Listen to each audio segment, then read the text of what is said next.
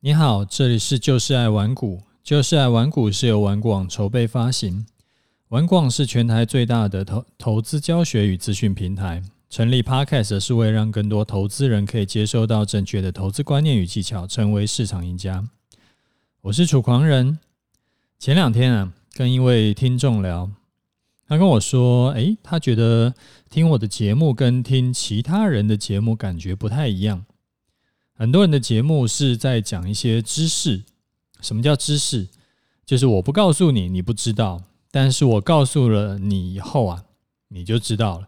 这跟课本里面教的很像。例如说，跟你说某一个题材啊，会有哪一些股票是相关的？呃，好比上游产业，就这种事情，其实你自己是可以去 Google 到的。你只是懒得查，然后改用这种听节目的方式。但是呢，我的节目里面在聊的东西，可能百分之九十以上都是你 Google 不到的。那我也几乎是不太去讲那种所谓的知识。就我讲的东西啊，有一种是啊，我独创的，好比说我的操盘策略，或者呢是我在这二十几年来的操盘实战经验。好比说，啊，资金配置啦，然后保有参赛权啦，啊，画线要画在这个密集成交区啦，然后呃，我还时常讲说，啊，看法可以很多种，但是做法只有一种啦，等等等等等等的。所以呢，他在呃听完听过很多个节目之后啊，他觉得我的节目是他这个唯一。就是每一集都听不止一次，然后也是有真的是从头回去追追到现在的，所以这个就跟他聊完以后啊，就我自己是是真的是这么觉得啦，就是说我每一集其实真的是花很多心思在准备，是真的很花心思。就之前有跟你讲过嘛，每一次有听到。有这个听众或者粉丝有跟我回馈说，他可能因为我的节目，然后他的整个人生被改变，那我就觉得超开心的，然后就是超有成就感的。在昨天啊，这个发生了一件很开心的事情，就是小孩终于开学啦。然后我稍微算了一下，我发现我们家弟弟啊。已经接近四个月没有去学校了，整天就是待在家里。我也不知道我是怎么熬过来的。那各位有在听节目的爸爸妈妈真的是辛苦了。前阵子因为哥哥已经上了国三，就是升国三了，还要上半天的暑期辅导。啊，早上呢就剩下还在念小学的弟弟在家里。啊，我后来发现这好像是违法的。所以呢，我就也得要待在家里陪他，搞得我每天都是中午以后，就是等哥哥回家，然后我才能去上班，啊，这就让我有点纠结。虽然说啊，我的工作除了是呃必须要开会啊以外，就是除了开会以外，都是在家里也可以自己就是自己处理的，但是。当老板的每天只上半天班，这个我感觉是影响不好。有同事要找我，他们就只能用通讯软体，就是敲我，他没有办法直接来喊一声。嗯，不过回头想想，似乎也好像从来没有人是直接过来喊一声来找我，就是。但是不管怎么样，我觉得能够在公司总不是坏事。就是起码啊，我的同仁们都会感觉我是跟他们在一起的。嗯，虽然说不确定大家是不是喜欢这样，这个这个很难说了。那现在好不容易等到弟弟开学，我终于可以早上就去上班啦，我很开心。最近一个多月啊，呃，整个台股的市场。热度就是骤减，五日平均量从七月的七月初的六千多亿，然后掉到这阵子只剩下三千多亿，啊，真正掉了一半。啊，腾落线呢也在掉，就代表说这大多数的股票在这两个月啊都是跌多涨少。然后呢，玩股网的的使用，就是每天来用玩股网的人呢、也有掉。像七月份呢，玩股网的不重复使用，呃，就是造访造访者有一百七十几万人。那到了八月份呢，只剩下一百三十几万人，那整整少了两成的人，两成多一些的人。那这些人到底跑哪去了？我猜啦，应该是股票套住了。所以我不想面对，我不想处理，那闭上眼睛就当做看不到。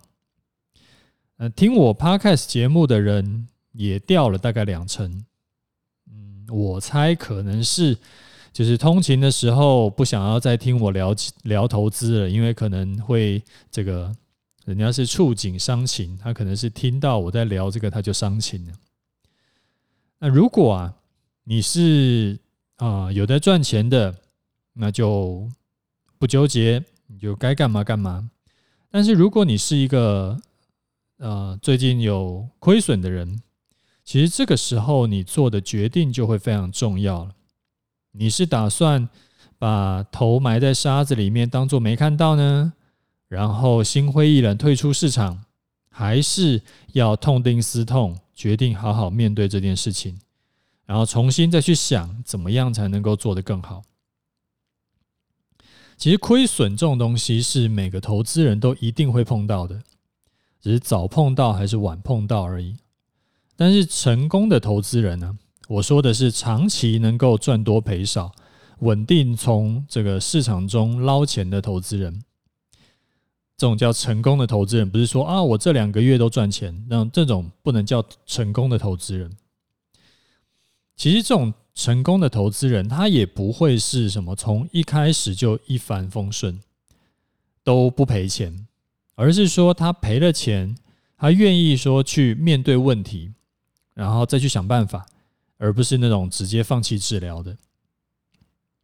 那我同事就是呃，社有在有在关注一些啊。媒体啦，然后社群的同事就有在跟我分享，他说他最近啊发现很多这种呃媒体投资节目啊，然后呃一些社群好像就是他之前呢、啊、都是在访问一些什么少年股神，就是五十万赚一千万啊这种，但是最近呢都是改成找一些人来教怎么存股，然后少年股神都消失了。然后听说在 d c a r 跟 PTT 也是，有原本很火的帖子啊，都是那种啊、几个月就赚十倍的，啊最近呢就反而变成说是呃韭菜退出市场的文章。所以我们都知道，人多的地方不要去，然后众人贪婪的时候你要恐惧，众人恐惧的时候你要贪婪，那其实就是反市场操作。我并不是说叫你现在要赶紧。逢低买进，而是当市场上现在已经有很多人都是直接放弃了，不想看了。这时候你是不是反而应该要好好的认真去学习？就你不要放弃嘛，因为放弃就输啦。因为行情呢不会只有一波，它一定会有下一波，还会有下下波。所以说你应该要趁这一段可能行情。并不是这么好赚的时候，你可以多学一点，多练习一点，那等到下一波行情来的时候，你就可以有机会逆转胜。那这个东西不是什么心灵鸡汤，这个是我真实的想法，就是一个啊看过台股多头空头循环很多次的这个老市场给你的忠告。你会发现啊，市场上。也是有那种做了可能十几年股票，但是还是赔多赚少的。那很多都是什么情况？它都是那种呃多头很热了，他就冲进来，然后多头熄火了，套牢了，他就当做没看到，然后就把他的看盘软体卸载掉，然后等到下一次周遭周遭的同事、新闻媒体又在讲说最近股票很好赚的时候，诶，他又跑进去追高。然后多头熄火，他又套牢，然后又退出市场，然后就无限循环。当然，还有一另外一种更婆婆妈妈的那一种，她的情况就是，诶，她的操作永远都是那一套，就是听消息，然后诶，很多东西就是该看的她也没看，然后就是看一些这种，嗯，就是媒体啦、呃电视啦，她就会讲的一些东西，但那种东西都是很片面、很碎片的东西，她其实呃没有一套就是。整套的东西给他，所以他永远就是怎么讲？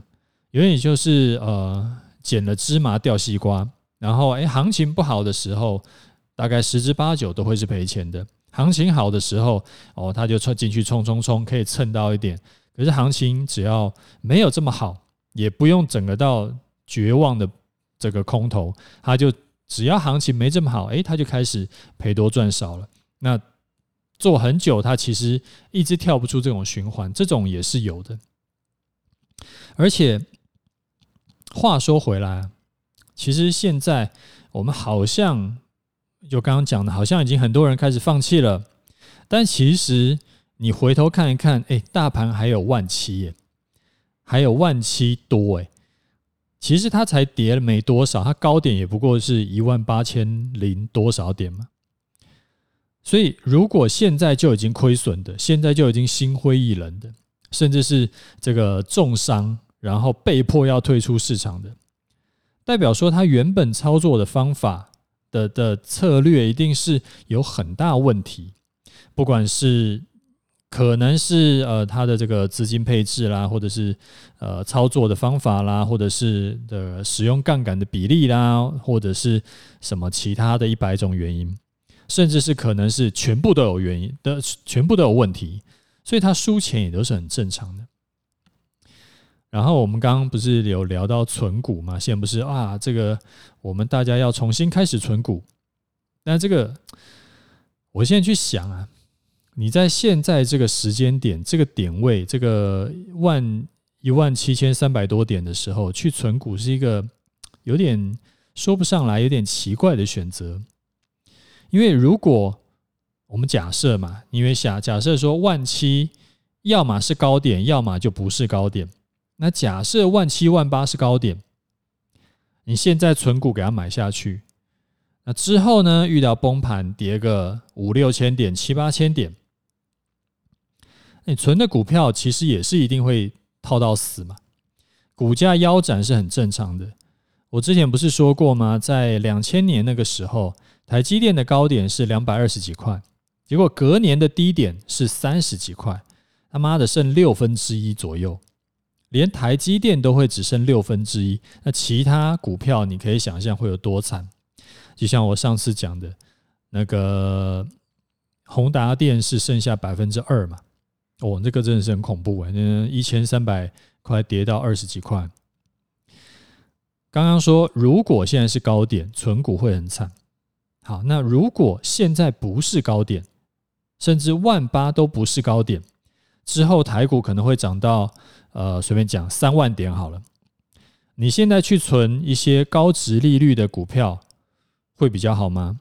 其实不一定哦，因为高值利率的股票，这种股票的涨幅，在整个行情很好的时候，它的涨幅也一定会。输给那种高成长或者是有题材的股票，或者是你去直接去做期货选择权，啊，这就很有趣啦。那你有没有发现，无论万七是不是高点，万八是不是高点，现在你转去存股都很奇怪。如果大盘往下跌，你存的股票一样会跌，甚至会跌更多。那大盘往上涨呢？那高值利率的股票涨幅一定是相对比较弱，所以不管你怎么选，现在好像都不是一个存股的好时机，是不是？我觉得这个是一个蛮有趣的一件事情。那最后一个主题啊，想要来跟你分享一个看盘技巧。这个看盘技巧是这个样子：一般来说，遇到尾盘。偷拉或者是偷杀，隔天一大早开盘，大概十之八九它就会啊，前一天尾盘偷拉的，隔天一大早开盘它就会跌回来；隔呃前一天尾盘偷杀的，隔天一大早开盘它就会涨回来，就回到一个正常的情况。啊，如果有跌回来这种，就是回到正常情况的情况，你就不用放在心上，这种就是诶突然的一个巧合这样子，反正它过了就过了。但是啊。如果是遇到隔天早上没有跌回去，这种就是非正常的情况，它就有意义了。在尾盘偷拉，当然可能有很多很多种原因啦，好比说，呃，可能被 MSCI 调升权重啦，或者是每一季的季底的这个作战行情啦，或者是呃期权的结算日啦。你像前两天，八月三十一号尾盘就是台积电偷拉涨了五块嘛，然后结果把大盘就拉高了近百点。诶，重点来喽！如果是这种趁五分钟撮合的时候偷拉高的盘，在隔天竟然没有跌回来，或者是拉高百点只跌回可能二三十点、三四十点。那就代表这个偷拉是有意义的，是真的在市场上面有一些人提前知道了一些你不知道、我也不知道的事情，所以他们提前进场。所以我要教你的这个看盘技巧啊，就是说，呃，如果前一天尾盘有偷拉，然后隔天呢开盘没有跌回来，或者是。只有跌回这个偷拉的幅度的一小半，比如说我讲偷拉了一百点，然后隔天只有回跌啊二三十点这种情况的话，今天以及接下来的盘就尽可能的偏多看。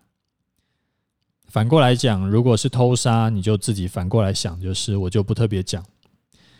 那但是这个技巧听起来很有道理。但是我老实说，它有比较多的模糊空间。这个东西是真的是比较吃经验。你你如果想要诶觉得有道理，然后你想要看是不是可以用这个看盘技巧多多赚个一些多赚一些这个价差的话，你会需要自己多去摸索一下。你可以怎么做？你可以用看盘软体啊。去切到五分 K，然后往回头去验证，去去抓感觉。那个股跟大盘都适用。那个股当然有很多档啦，所以我只说我印象里面蛮多个股也适用的。那大盘的话是也适用的。然后再提醒你一下，所有的技巧都不可能是百分之一百有效的。这个本来就是。这个本来就是这个样子，要不然的话，就是又会这招的不就世界首富？所以都有可能会发生例外的状况。例如说，如果啊，昨天尾盘哎，这个五分钟就偷拉了一百点，那真的假设我们真的知道主力在想什么，他是真的打算今天要来个。呃，开平走高，或者开高走高，或者开小低走高，但是嘞，好死不死，晚上美股突然崩崩掉，可能跌个五趴八趴这样子。那原本今天预计要开这个大涨的这种台股预计要大涨的，可能也就夭折掉了。所以你要在用想要用刚刚我教你的那一招以前。你要多观察一阵子，你去抓抓感觉，然后一开始你想要试的话，就先放一点点钱进去试试看，这样子会比较保险一点。啊，这个呃，就是我诶昨天吧，昨天答应大家说要教大家的一个小技巧。那像这种东西。这种技巧其实会呃，我会很多啦。那只是有的时候会，我也忘了我会什么，就是没有碰到，有的时候就忘记说，呃，这个东西我还没有教过大家，那个东西还没有教过大家。那这个是第一个。那有的时候呢，我也会尽可能的去避免教大家一些这种比较靠经验才能判断的东西。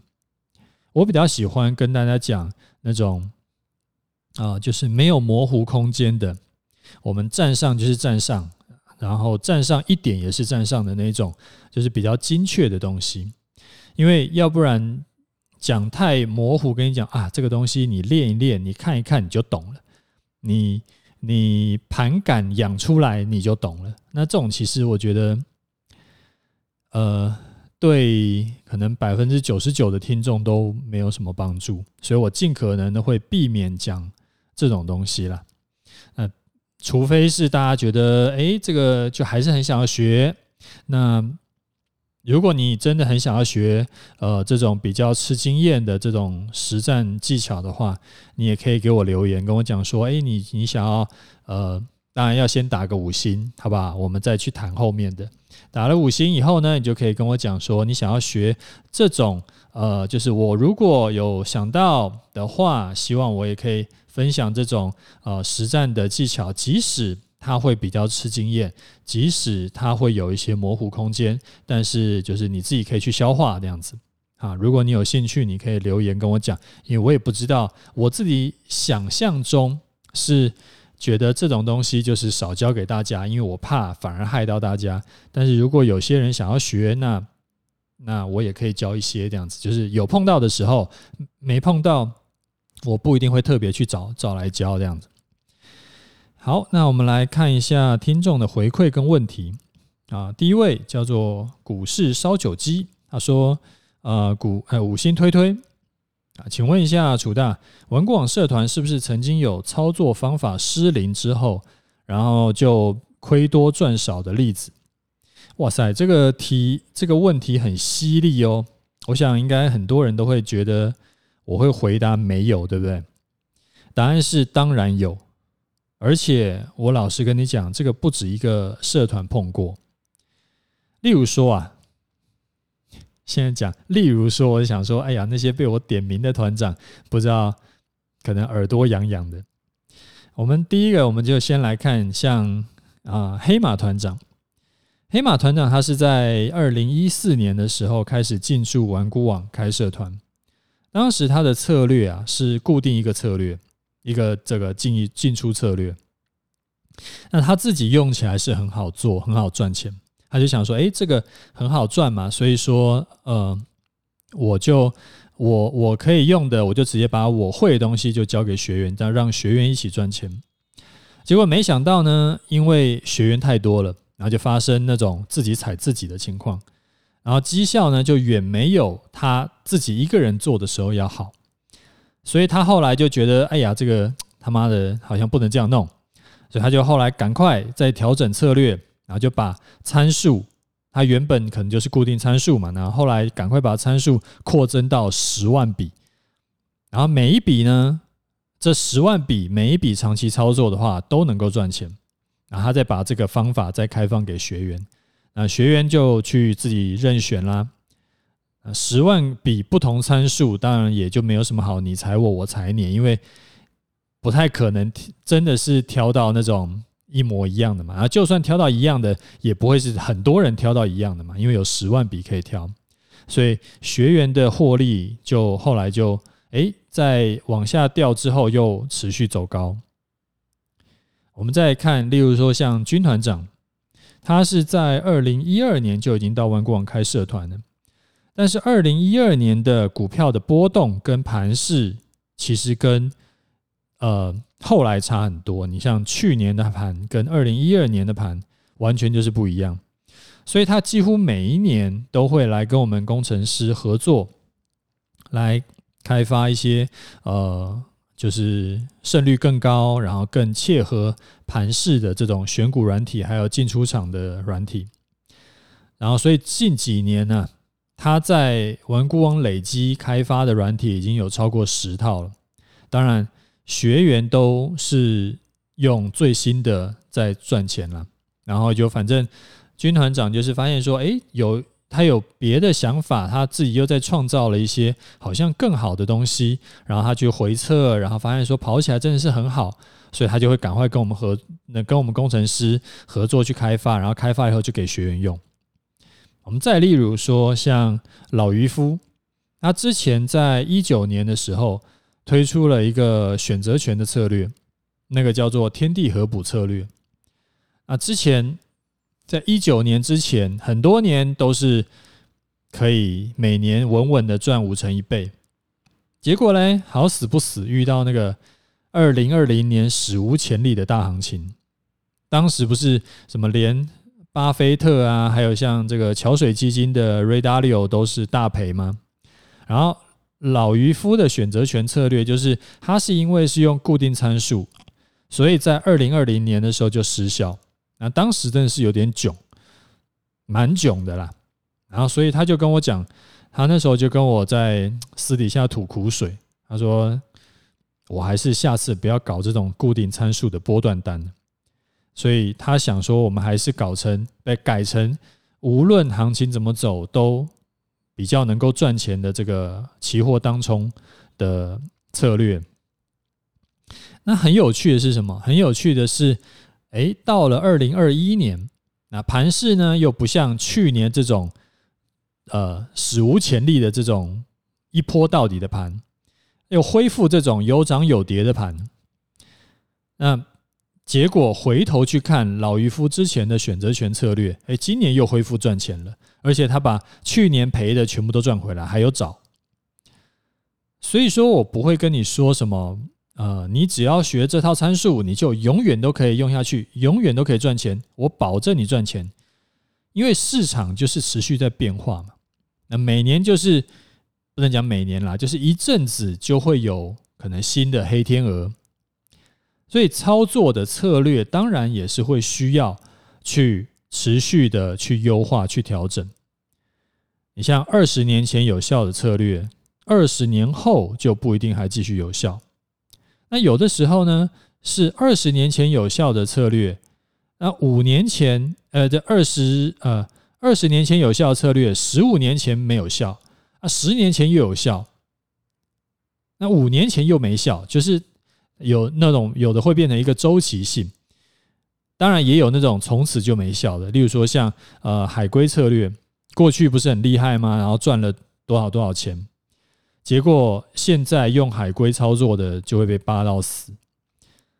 然后你如果说是之前我举过例子嘛，就是如果你是突破季线做多，然后跌破季线做空，你过去很多年你都可以每年赚个几千点。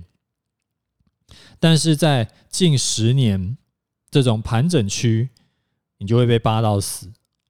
哎，但是去年呢又开始这种呃一波到底的这种行情。所以，哎，又可以赚钱了。那意思是说啊，我们就是需要因应市场的持续的变化，所以我们需要持续去优化策略，才能够持续赚钱。那这个也是为什么呃，加入社团会跟外面那种两三千块一次买断的课的课程会很不一样，因为玩股网的是团长。他这一年就是一直跟你在一起嘛。如果盘势有发生什么原本策略不适用的情况，他就会去想办法，也许是更新课程，也许是发补丁给你。那跟外面那种两三千块的那种便宜课程，它几乎都是固定内容，然后十年不变。你买了以后，哎，刚好这阵子行情适用，就算赚到了。但是过阵子呢，也许就不适用，那你也只能自认倒霉。那因为才两三千块，你也没有没有什么好要求人家的。那这种，我是觉得在投资理财这一条路上，就是啊，免费才是最贵的。然后，嗯，便宜是没好货的。我我是这么觉得啦。那像我的终极投资组合啊，虽然说是一次性的课程，但是我自己发神经病去保证。说只要我课程中的策略有需要调整，就是我自己有改变我的操作方法的话，我就会直接无偿的更新给曾经买过课程的学员。那我之后呢，呃，在这就正在目前正在做的那个波段交易策略课程也会是这个样子，因为我自己是觉得这样做才是对我的学员是有帮助的。然后就因为我不希望你们会变成那种课程孤儿。那问题是，这个是我我自己可以做到的，我可以要求我自己，但是坊间比较，就这很辛苦啊。就是你你是讲师，你也会希望你就是做那种哎，我辛苦一次就好的事情，而不是说我持续要更新，持续要更新，那就是很累嘛。所以就哎，为什么讲到这里？呃，哦，就是说这个这一位这一位股市烧酒鸡啊，就是跟你讲啊。嗯，为什么玩股网会比较坚持是要社团绑会旗？因为起码在会旗，你有会旗的时候，呃，不，不是课程绑会旗，你有会旗的时候，你是一定可以要求团长，就是好好照顾你，甚至你不用要求了，基本上不用要求，团长也会好好照顾你，因为他自己就会，嗯，口碑很重要了，他们自己也是会自己爱惜羽毛的。所以这个是跟你分享的。那几个团长其实都有呃持续再去优化自己的策略，调整自己的策略，没有什么叫做我现在这招出去了啊就永远都有效，这是不存在的东西。好，呃，再一位呃听众，他叫 Jerry，他说期待楚大的波段课程必买。谢谢楚大这么长时间以来教大家许多观念，正在如火如荼筹备的波段课程，我也相当期待，希望可以尽早看到上架。最近有一个小呃技术面小问题，想要请教楚大。本周大盘已经三天站稳一万七的颈线了，请问楚大为何不会以这个当做进场多单的讯号呢？我明白楚大观念，呃，楚大教的观念其中之一是。当出场之后，会观察一阵子，再决定要如何操作。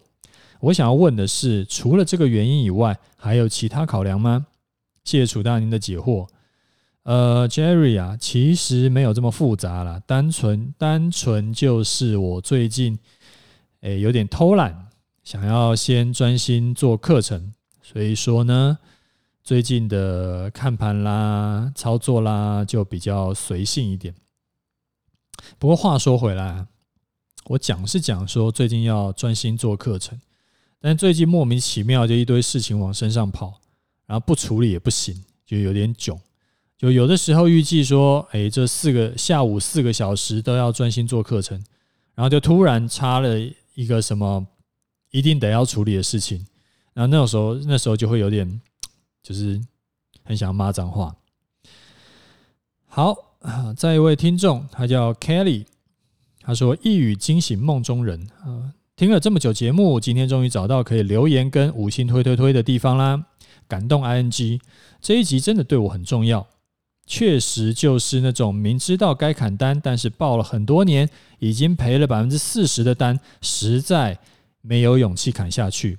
那今天觉得楚大提出的这个方法很不错，可以尝试看看。谢谢楚大啊。Kelly 应该讲的是那个呃，就是上一集我教大家的呃，如果你的股票被套很深了，然后你可以怎么处理的方法。啊，这个方法其实是真的很多人有这个需求，因为我也是被问了，可能有一百次吧。啊，它其实的核心的这个观念就是我们阶段性的去处理，而不要求是一步到位。但是再怎么样都比之前不处理要好一百倍，所以很高兴你喜欢，也很高兴对你有帮助。好，再一位，他叫 Sunny，他说：“谢谢楚大，我在股海来去二十一年，近七个月听了楚爸楚大的 Podcast，获益无数，并且渐渐调整操作的方法跟做法，希望可以因此翻转之前在股海里缴出去的学费。”那 Sunny，我觉得有开始，你就会感受到啊，就是持续啊，持续努力，你就会感受到进步。那我帮你加油。好，我们最后来聊一下这几天的盘势哈。这几天呢，其实就是啊，在这个季线争夺战啊，一下子突破，哎，回撤不破，然后哎，好像要往上冲了，但是又跌破了。那上一集节目有跟你说，出现反弹站上之前这个头部以上的话，哎，头部的颈线以上，就是那个三尊头的颈线以上，就是多空战成平手，然后要再看后来的走势，才知道后来的方向是怎么走。但是因为虽然说今天是下跌的，但是你把呃，七月中旬到八月初的两波高点连下来，哎，连起来一条下降压力线。现在的盘呢，其实依然是在压力线之上，所以盘势依然是可以偏多来看。哎，那个线你如果不会画，你可以看一下我的 Telegram，我 Telegram 里面有把那个图画给大家过，好像是忘了昨天还是前天吧。那。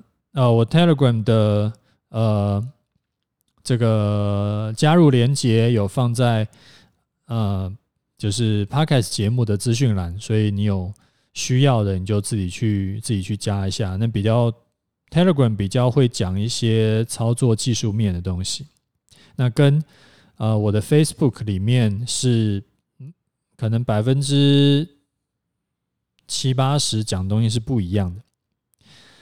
那最近呢，要操作的话，逢回进场是好的选择。逢回是什么意思呢？就是修正回比较接近下降压力线的时候进场。好比说像今天尾盘，就是一个不错的进场点。然后呢，你可以，如果你是在今天尾盘附近进场的话，你可以把停损设在。呃，三呃八月三十号第一次突破下降压力线的这个长红棒低点，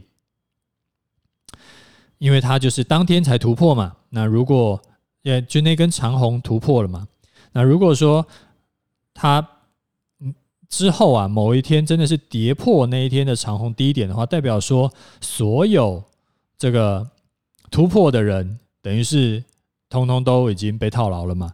那代表说。整个多头就会没有这么强了，所以说你要出场，其实就也就可以出场了。那以今天尾盘来看的话，如果你停损点是这样设，就是设八月三十号的长红棒低点，那你这个停损真的是触发停损的话，会损失大概一百一百出头点吧？啊，其实还不到一趴。那如果你是那种手中没有单子，你就浑身不对劲的，你就可以试试看。啊，跌破跌破停损就砍掉的话，其实风险是不大，但是可以赌回撤不破续涨续涨。最近的盘呢，跟前一阵子的比较不一样，因为最近不是一个很明显的平台整理。那遇到这种盘呢，你可以多花一点时间去观察。啊，找出近期的规律，例如说它是呃沿着某一条均线走吗？还是说呃附近有没有什么上升趋势线或下降趋势线？或者是有没有什么斜向上或斜线斜向下的通道？那如果你看来看去你都看不出来怎么办？你还有一个方法，就是如果你大盘看不懂，你就不要看大盘，你可以改成去看上市柜类股的 K 线图。那这个玩股网上面都有，就是分类行情的呃个别类股，它也有个自己的 K 线图嘛，你去把它拉出来检查，看看是不是有那种明显比较呃明显的趋呃这个趋势的这种类股，那你最近呢就可以专门做这种类股就好。当然了，你也可以就先休息，等下一次呃有更明显的这个趋势出来的时候再做也可以。或者呢，你也可以就选择加入老渔夫期货当冲社团，你就是不要啊管它行情怎么样，反正你就是每天稳稳的赚它个两千到四千块，慢慢去累积你的资本。所以这种东西就是山不转路转了。其实很多方法可以做，但是再怎么样都比心灰意冷要退出市场，那都要好嘛？你说是不是？好啦，那我们今天节目先讲到这里。有问题要问的话，可以留言。然后你刚刚那个有一个问你说有没有想要多学一点这种实战技巧的，有的话你就自己去留言跟我说一下。OK，就这样，拜拜。